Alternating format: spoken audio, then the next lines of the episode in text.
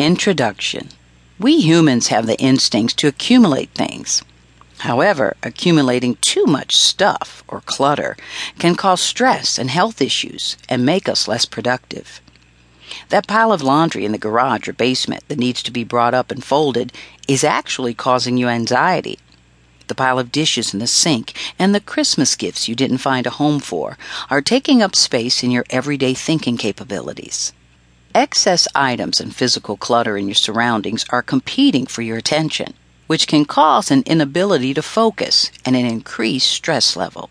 In this book, I'm going to show you the types of clutter we experience routinely and the benefits of a decluttering mindset. I will provide you with an effective step by step plan to form a decluttering habit. More importantly, this book will show you simple strategies to prepare for and start decluttering your home. Specifically, you will discover useful tips on how to organize your kitchen, living room, and bedroom.